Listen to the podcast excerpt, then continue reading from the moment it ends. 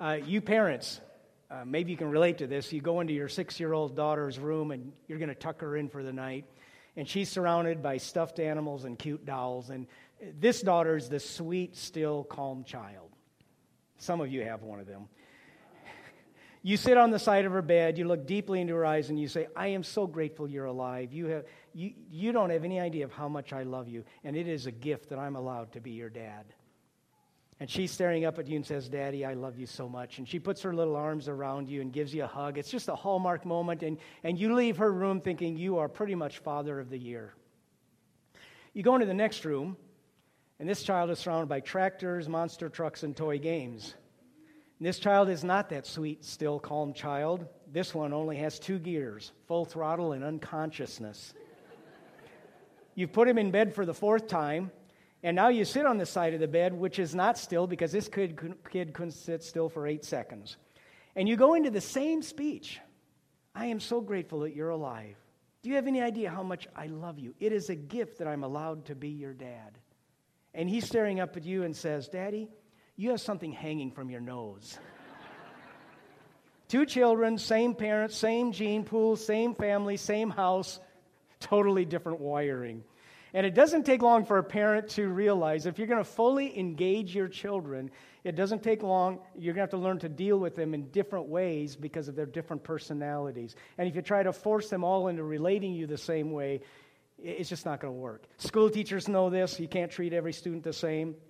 Coaches know that some athletes require tongue lashings and others need kid love glove treatment. Salespeople, bosses, therapists, ministers, nurses, doctors, you just have to be able to read the human differences. Do you think God knows this? You think God's aware of these differences in us? Of course. When you read the Bible, God never treats two people the same way.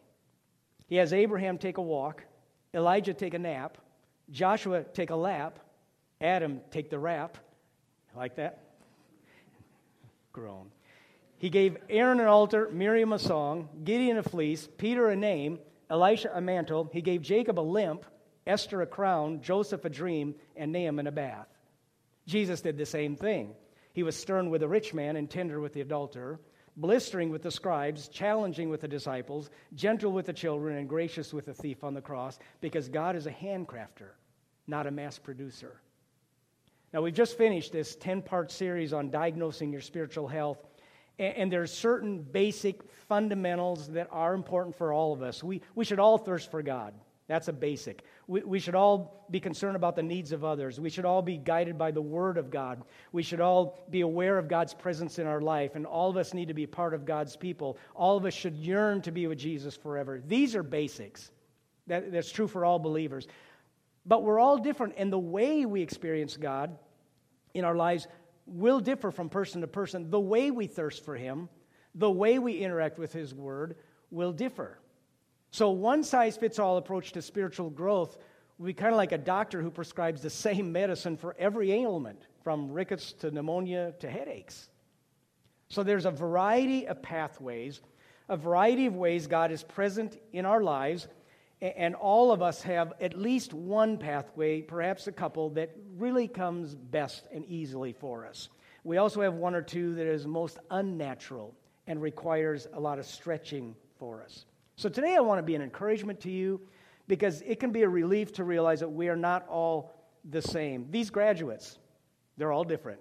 They're all on a different pathway, a different journey. If you're an introvert, it's a relief to know you don't have to relate to God the same way as an extrovert.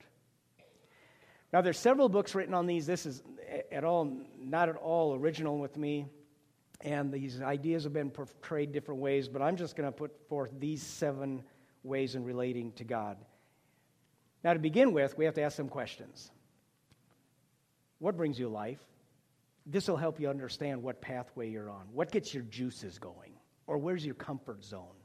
Maybe it's fishing or hunting or shooting guns or politics or sports or knitting or food or friends or classical music or country music. I'm not sure God can use all kinds of music, but He can use lots of them. The Spirit of God is called by the Apostle Paul the Spirit of life.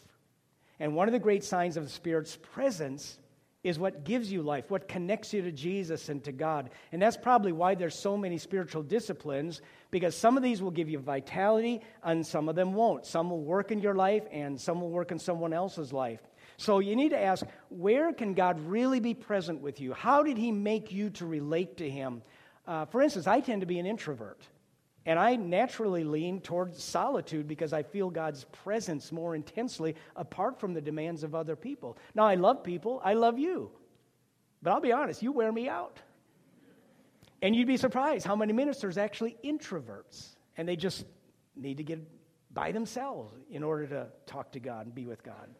Now, here's another important thing there is a danger with every one of these pathways. For instance, an introvert may feel God's presence in solitude and then have this tendency towards self absorption, navel gazing, and introspection. So, an introvert needs fellowship and needs to be serving others. And, and it's critically important, not because he wants to do it necessarily or that it feels natural, but it helps him to be balanced in his walk with Christ. So you need a variety of disciplines. You need some that are in your comfort zone, some that work for you, and those are the ones you really should focus on. But you also need some that will stretch you and keep you from falling into some traps. So today I want this emphasis to be on the ones that fit you and fit your pathway, because sustainable spiritual growth generally happens when I'm doing what I want to do instead of just what I ought to do. One for me, and I'm not sure I like doing this, but I, it just gives me energy and vitality, is when I'm reading. When I am reading, I am growing. I, I could just I could just tell the ups and downs of life. When I'm not reading, I'm not growing. For some of you, reading might be torture and just not helpful at all. So, what brings you life? Number two, what's your learning style? God wired us to learn in different ways, and spiritual growth is not restricted to people who like books, or people who like school, or people who like to read, or who like to sing. One man is quite bright and devoted to God, but he hates to read. So, approaches to spiritual growth that require a lot of reading are not going to help him as much as something else. For him, finding resources he could listen to might be the key. He's a, he's a learning by listening. Some people learn mainly by doing.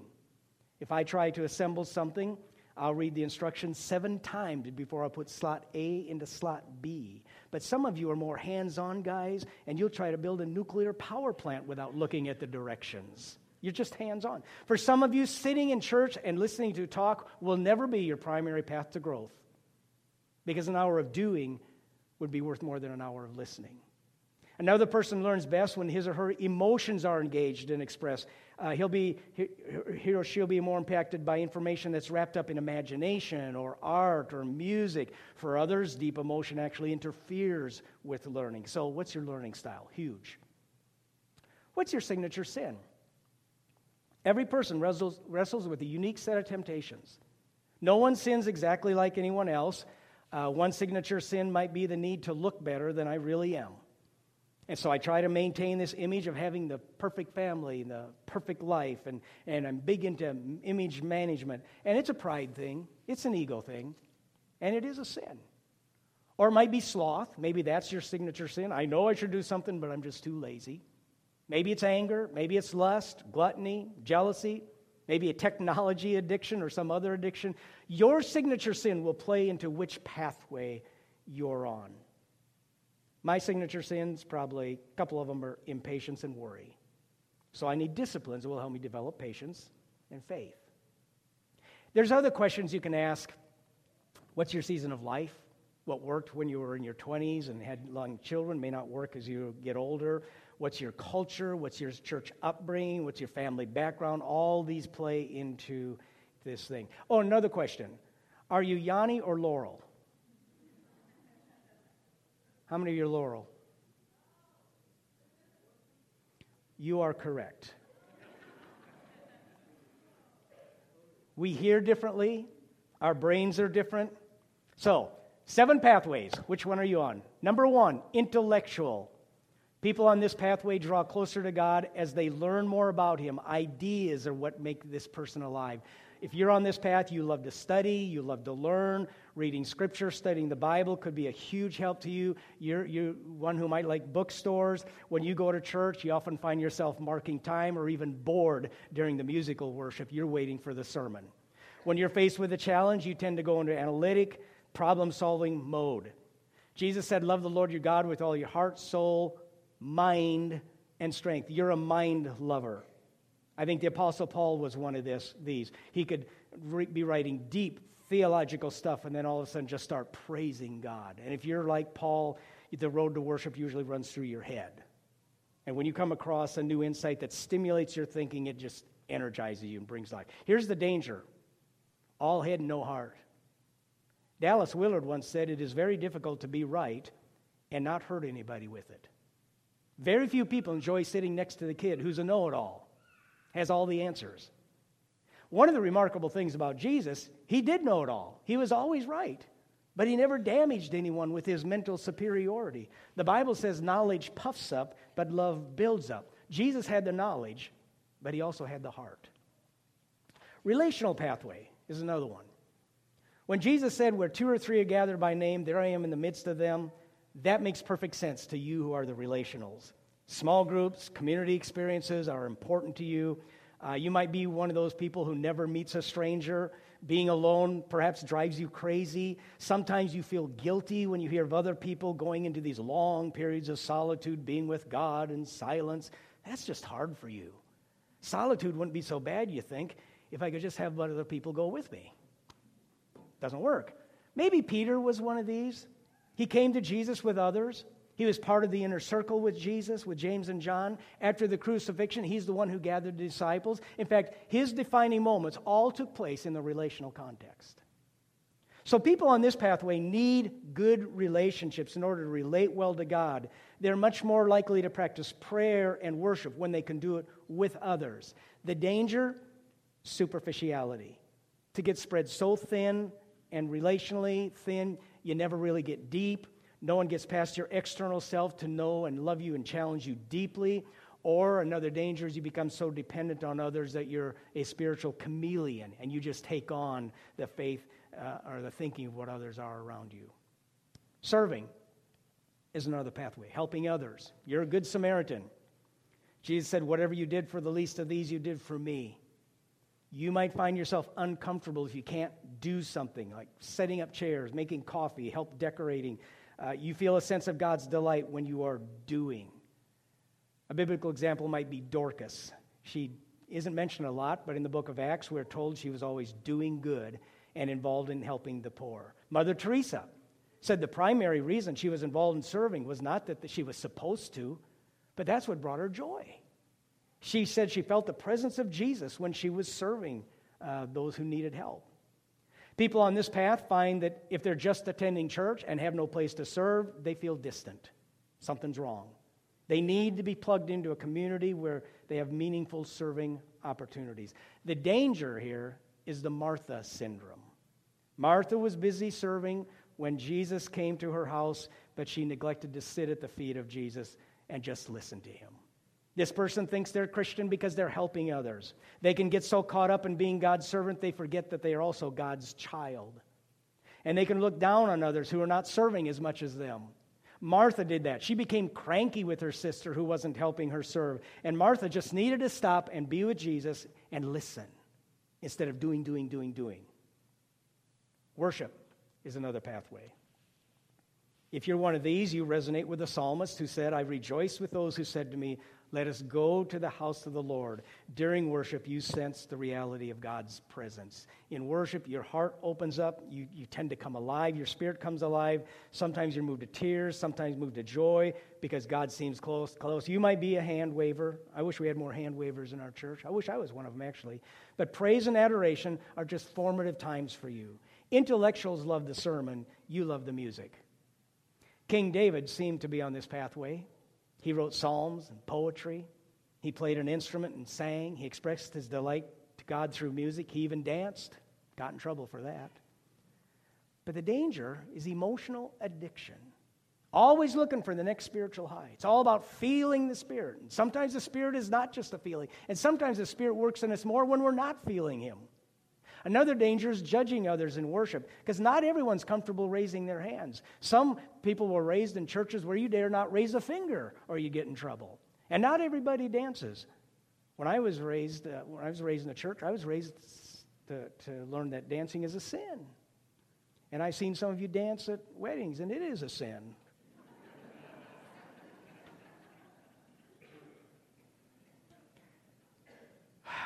I don't know whether it's, I'm going to take a chance with you. How do you make a tissue dance? Put a little boogie in it, yeah. Where do you dance in California? San Francisco. We're not on the humor pathway today. Number five, activist. Activist.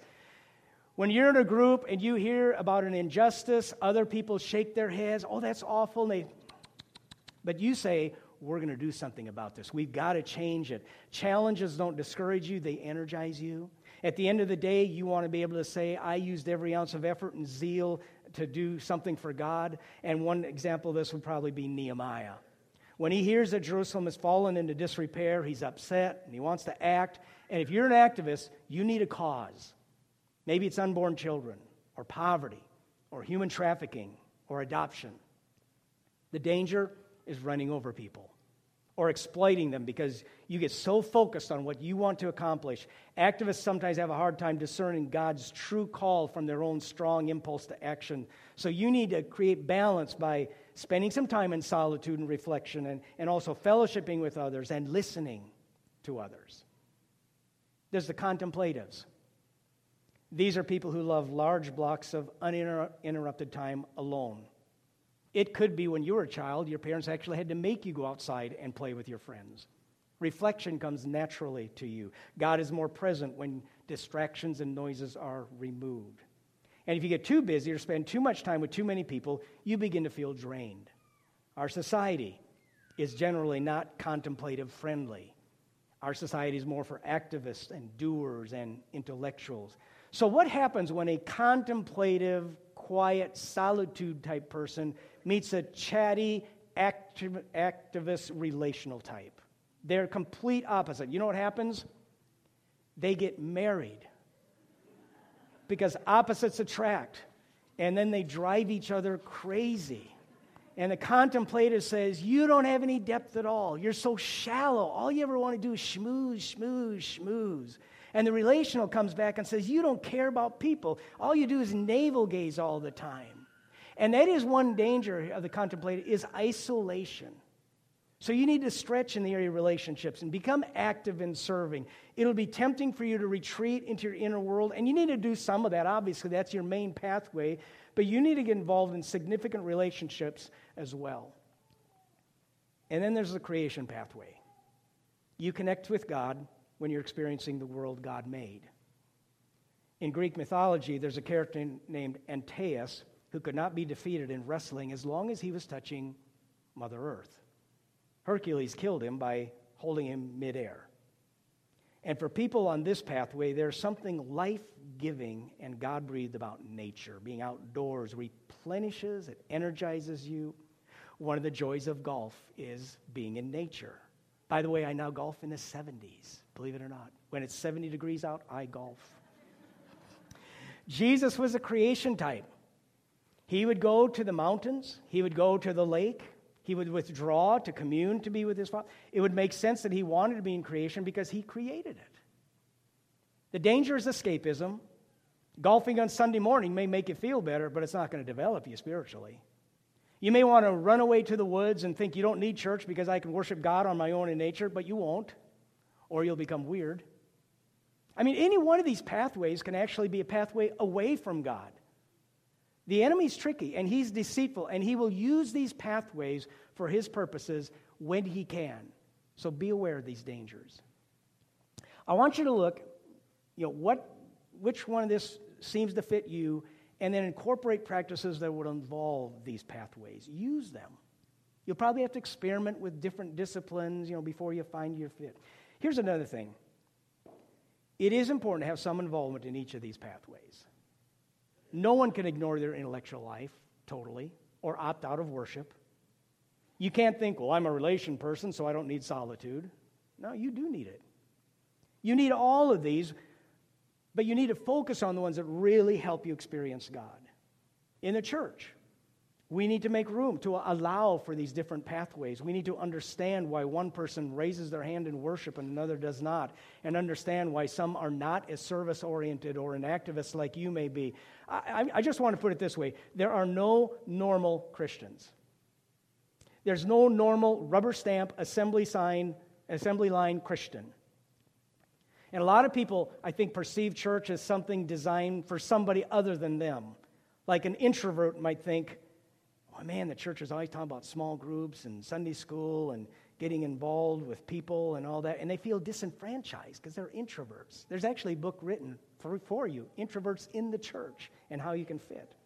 On the other hand, an extrovert you know, relational person might be convinced that all books on spiritual formation were written by introspective, bookish types, and it makes extroverts feel superficial and guilty.